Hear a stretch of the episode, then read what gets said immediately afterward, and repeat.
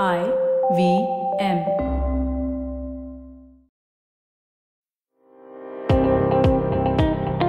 Welcome to All Things Policy, a daily podcast supported by Pragati, a flagship media initiative of the Takshashila Institution. We're a bunch of policy nerds based in Bengaluru, and we like to bring a fresh perspective to Indian affairs and an Indian perspective to global affairs. So grab a cup of coffee, sit back, and join us for today's chat.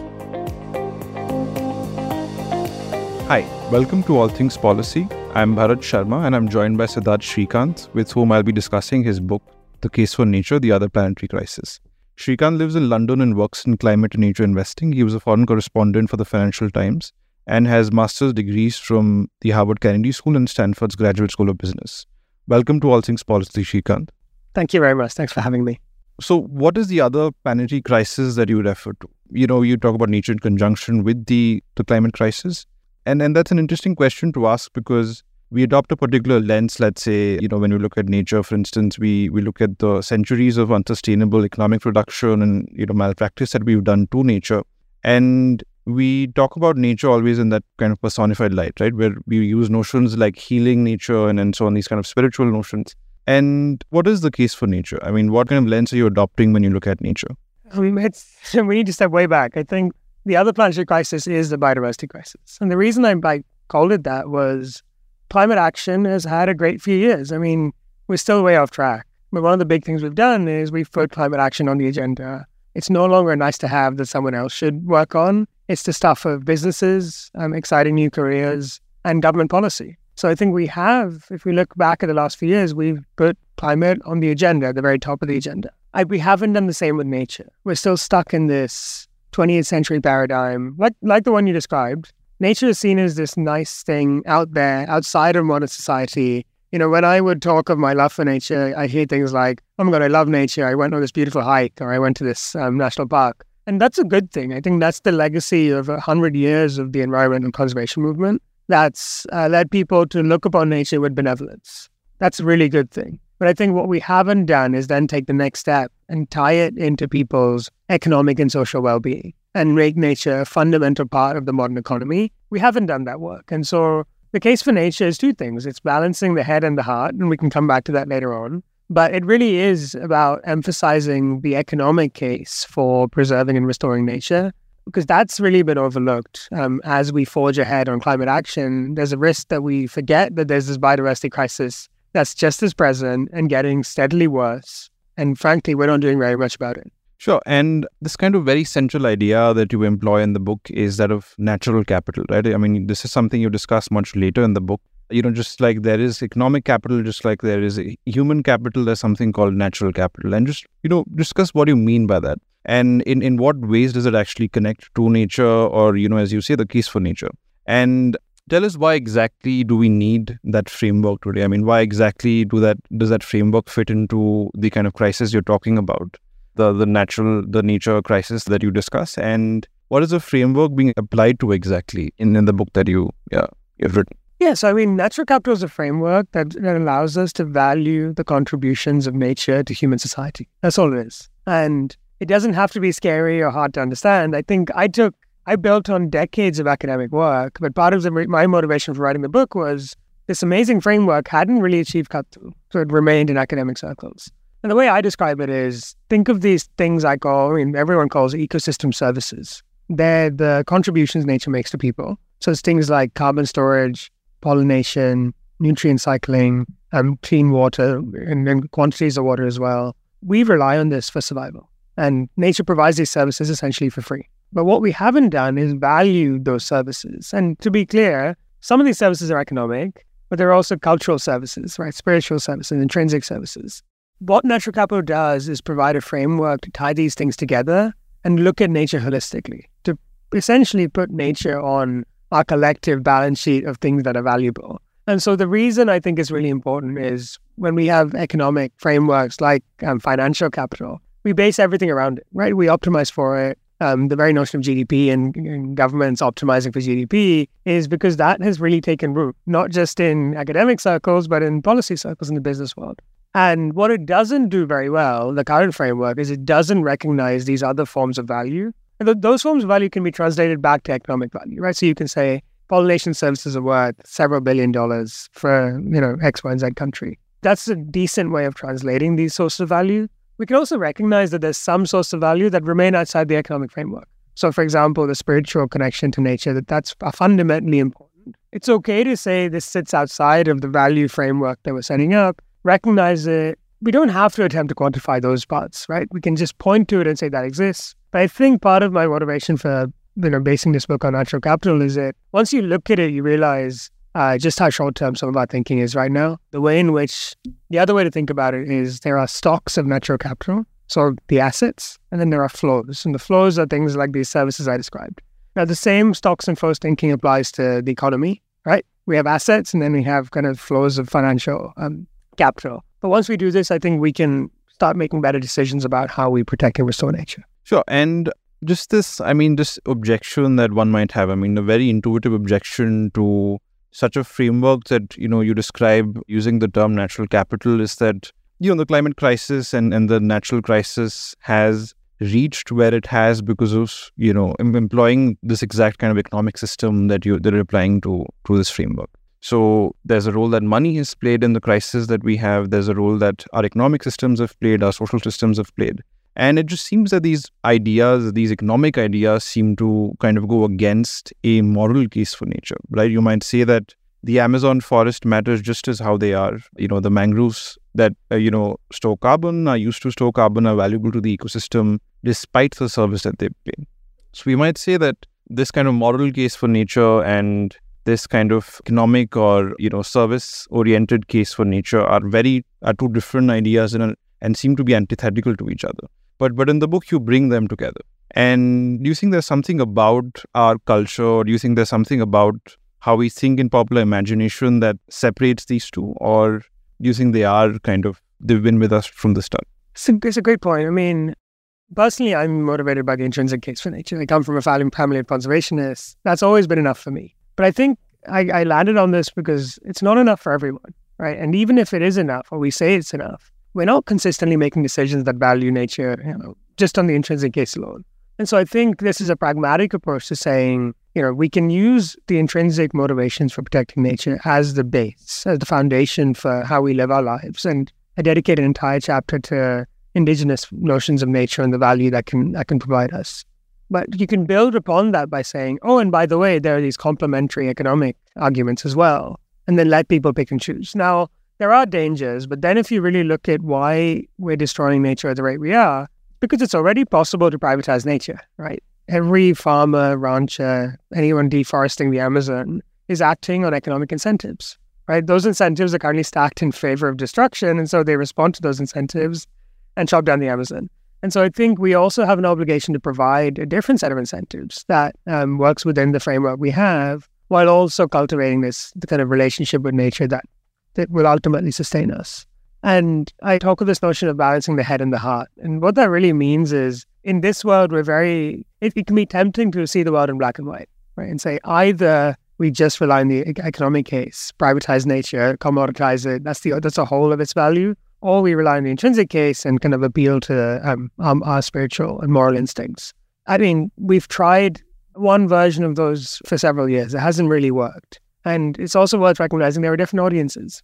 Different people are motivated by different things. And I feel like some combination of these things sits within each of us. And so it certainly sits within society as a whole. And so we can add those together to uh, make a pretty compelling case for protecting rather than destroying nature. And, you know, I'm reminded of this debate from Nehru's time about dams and so on, you know, how Nehruji thought, you know, dams were temples of modern India. And you know, we saw them as being in deep resistance with, you know, just the kind of scale of displacement that the building of the dams ensued or, you know, ecological damage, such as the depletion of forest cover occurred. And I think that kind of image separates these two ideas. I mean, there's a very cultural and political image of the separation itself. And I think part of um, just adopt what you talk about in the book is, I think, dealing away with this kind of cultural and political image. And do you think that's that's important, or do you think that's something that will come with time, or do you think we should do something about it more vociferously? I mean, that image, it's striking, right? It's it's kind of modernity and the conquest of nature. And it's it's not actually just India and temples of modern India. I mean, countries across the world at that time saw the conquest of nature and the kind of limits of ecology as part of development, right? That's the development paradigm we've lived in for the last uh, God knows how long. I think we do need a different version of what the modern economy looks like, one that's regenerative, one that works with nature. Now, in the book, I cite lots of examples, you know, things like food production, right? The fact that we've seen economic progress as a conquest of nature has applied to our soils. I mean, we've destroyed the basis for life in these soils, slathered them with pesticides, fertilizers, whatever, just to produce the thing we want and kill everything else.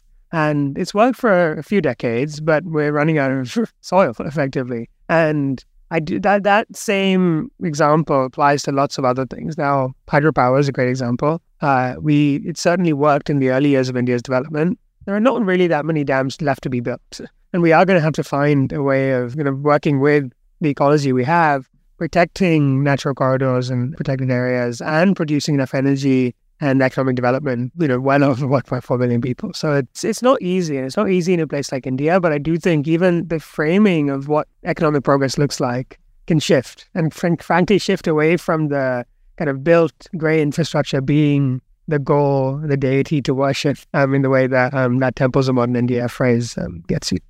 Stay tuned to All Things Policy. We'll be right back after a short commercial break.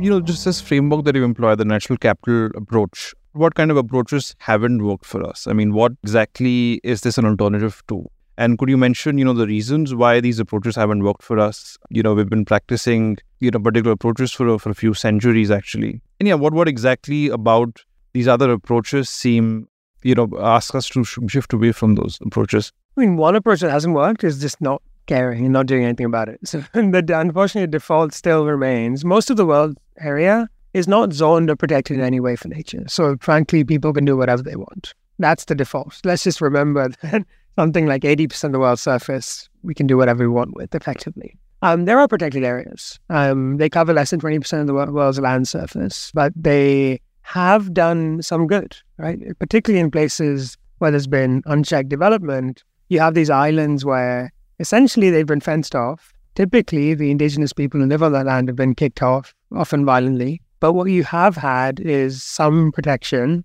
of natural ecosystems and specific endangered species. And uh, you know, India's success story with tiger conservation is a good example of that. But if you step back and look at broader ecosystem, what you once, what was once this patchwork, what was once a kind of um, tapestry of connected corridors um, protected areas, an entire ecosystem, is now effectively just a patchwork of little um, islands that are protected in a sea of human influence. And that's another approach that hasn't worked. I think it's it's worked in a very narrow sense. We have saved some parts of the world, but it can't scale. And so, you know, the reason I pitch this this approach to protecting restoring nature is absolutely we need those protected areas. I'm not arguing to dismantle them. We need them.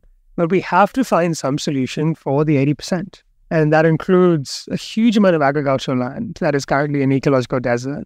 It includes lots of areas that are not formally protected and where traditional indigenous custodians of the land live, um, and where, uh, given the right tools and resources, they can find ways to generate economic benefits for themselves while protecting and restoring nature. And I cite examples from Kenya to Fiji to even India. So I think there's there's real examples of people doing this, and it offers a hopeful next step to build on over 100 years of you know what I call conservation 1.0. And just to be concrete about you know what how you think these two ideas come together. I mean, you talk about green infrastructure, you talk about technology, and so on, and and you talk about these ideas in the context of a, of a rapidly changing kind of biodiversity. And for instance, you talk about green infrastructure and how it can be a buffer against you know rising temperatures and sea levels and so on.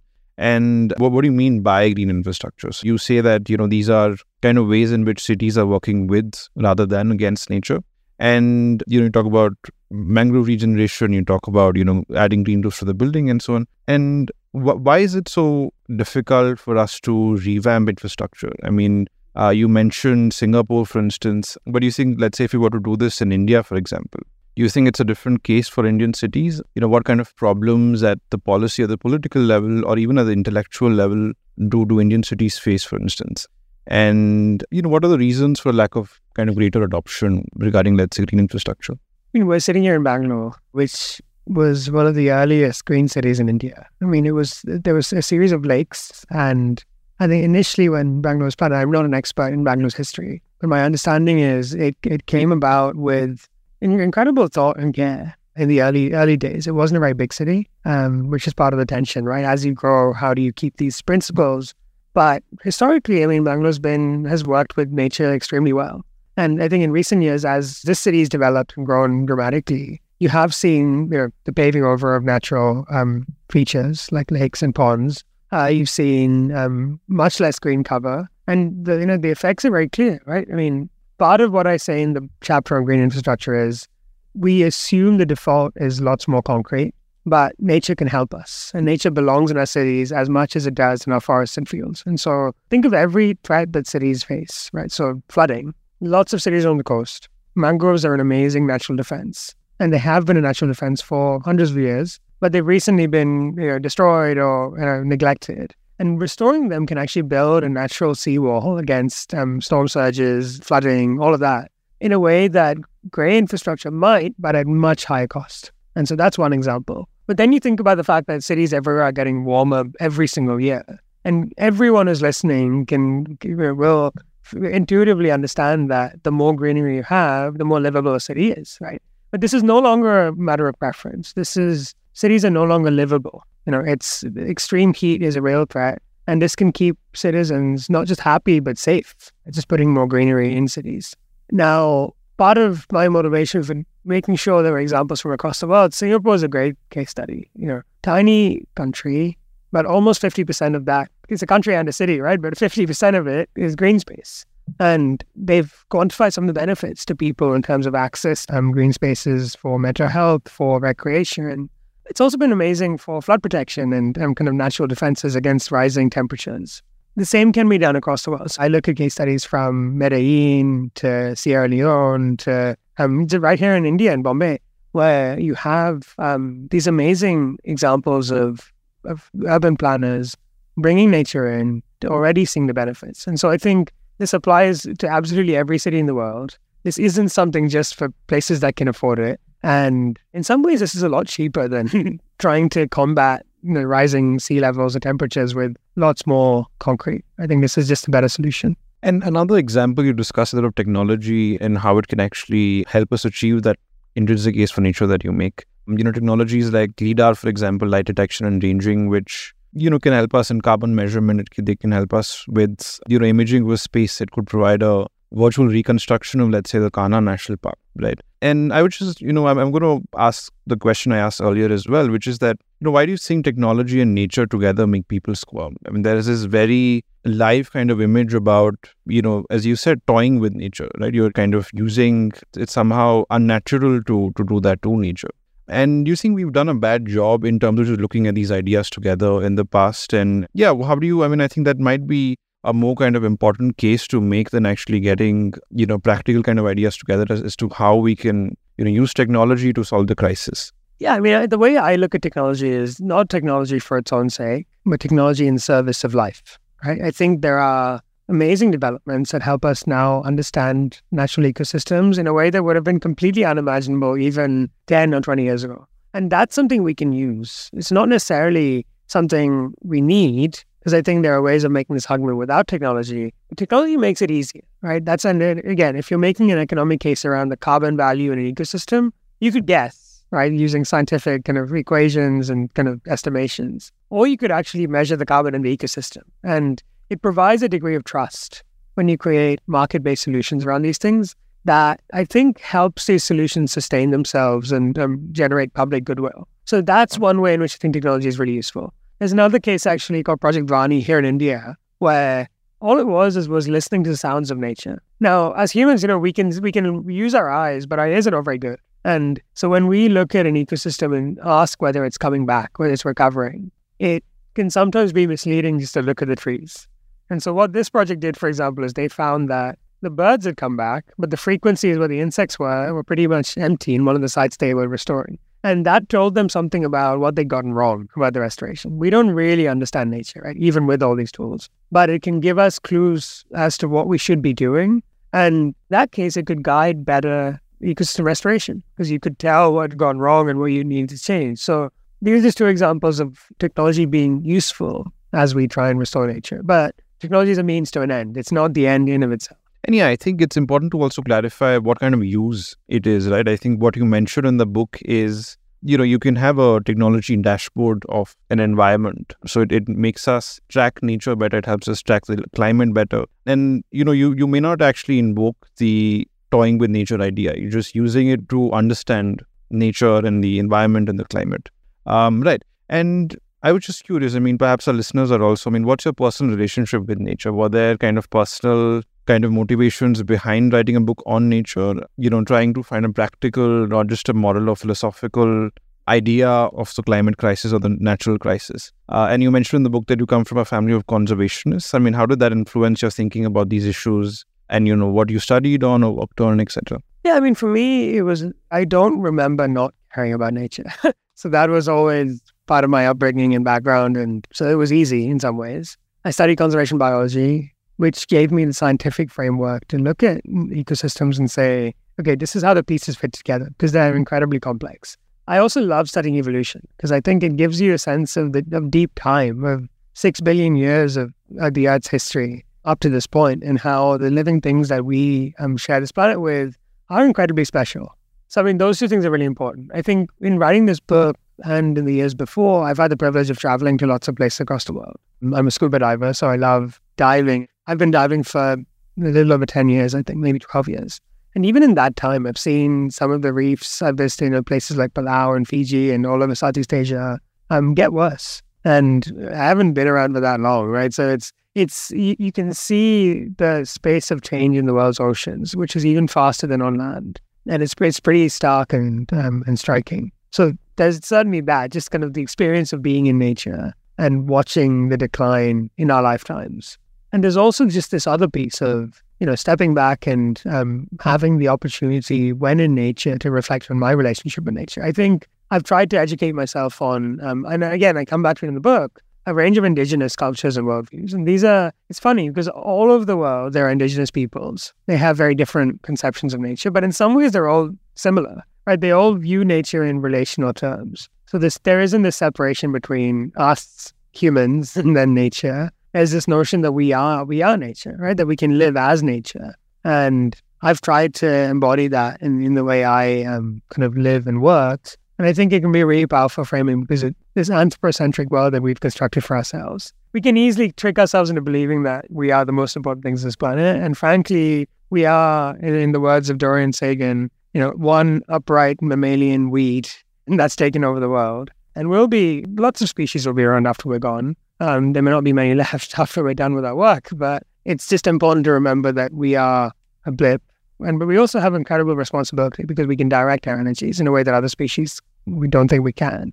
So I mean that's how I feel about the whole thing. It's we have sure. this and you know you very much I think the second last chapter of your book is about the indigenous case for nature. Could you kind of explain what that kind of approach is and how does that fit into this framework that you employ? Yeah, I mean, as I was as I was saying, I think it, there is a relationship and connection. There's one view. I mean, I'm not I'm not going to speak for all Indigenous peoples. It's, it's incredibly hard, but I you know one that stood out to me. So there's the Koyukon people in Alaska, and they have this idea of nature as family. So, and I think lots of people can relate. Know, again, nature isn't this thing that's separate. Family gave birth to you, right? um, just as nature did. You live alongside both family and nature. You live from family and nature. But it's not like that relationship is distant or one way, any of that, impersonal. It can be complicated. And, you know, family can annoy you just as nature can. And particularly if you're living in Alaska, nature can kill you, right? So there's less of this. I find, you know, with some particularly Western conservation um, frameworks, there's a sense of you know, nature is perfect, idealistic, I personally don't resonate with that as much. I think it's far better to see nature as this dynamic system that we are a part of um, and, and speak to it in relational terms, just as the Koyukon people do. So it's just one example of thinking that there's peoples across the world. And how does it relate to the to the natural capital piece, which is the second part of your question? I think it actually, I mean, it's not a one to one. It's not exactly the same thing. But I think you know, indigenous worldviews and natural capital thinking are, are more similar than they are different. Particularly when you when you compare it to kind of colonial conservation right? So one, there's a piece around give and take, right? There is this idea that humans and nature can live in harmony, kind of maintain just live live together. And there's also this piece around uh, nature for future use. So natural capital thinking is about you know replenishing the stock so you can have flows in the future. And lots of indigenous cultures do exactly the same thing, right? There's the sense that you don't take more than you should, that you allow nature to regenerate, and it's why across the world for thousands of years people have coexisted in harmony with incredibly biodiverse systems. And that's partly about preserving the stock so you can get future flows of food and fiber and everything else. And it's particularly true if you're living off the land and completely off the land, although in, in a sense, all of us live off the land. Um, but yeah, I, I, think there's there's interesting links between those two. Yeah, thanks so much for joining us, Sreekanth. And yeah, thanks for writing an interesting book. We hope to see more of such books in the future. Thanks very much. Thanks for having me.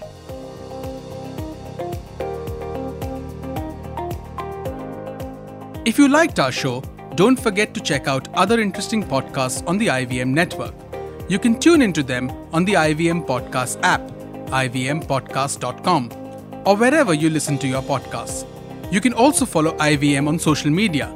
The handle is at IVM Podcasts on Twitter, Facebook, and Instagram. And hey, if you'd like to dive into Takshashila's research on technology, strategy, and economic affairs, check us out at our Twitter handle at Takshashila INST or our website takshashila.org.in.